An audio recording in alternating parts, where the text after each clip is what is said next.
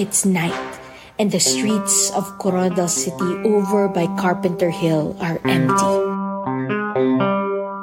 And inside my mom's black Toyota, a little girl and her mom are screaming.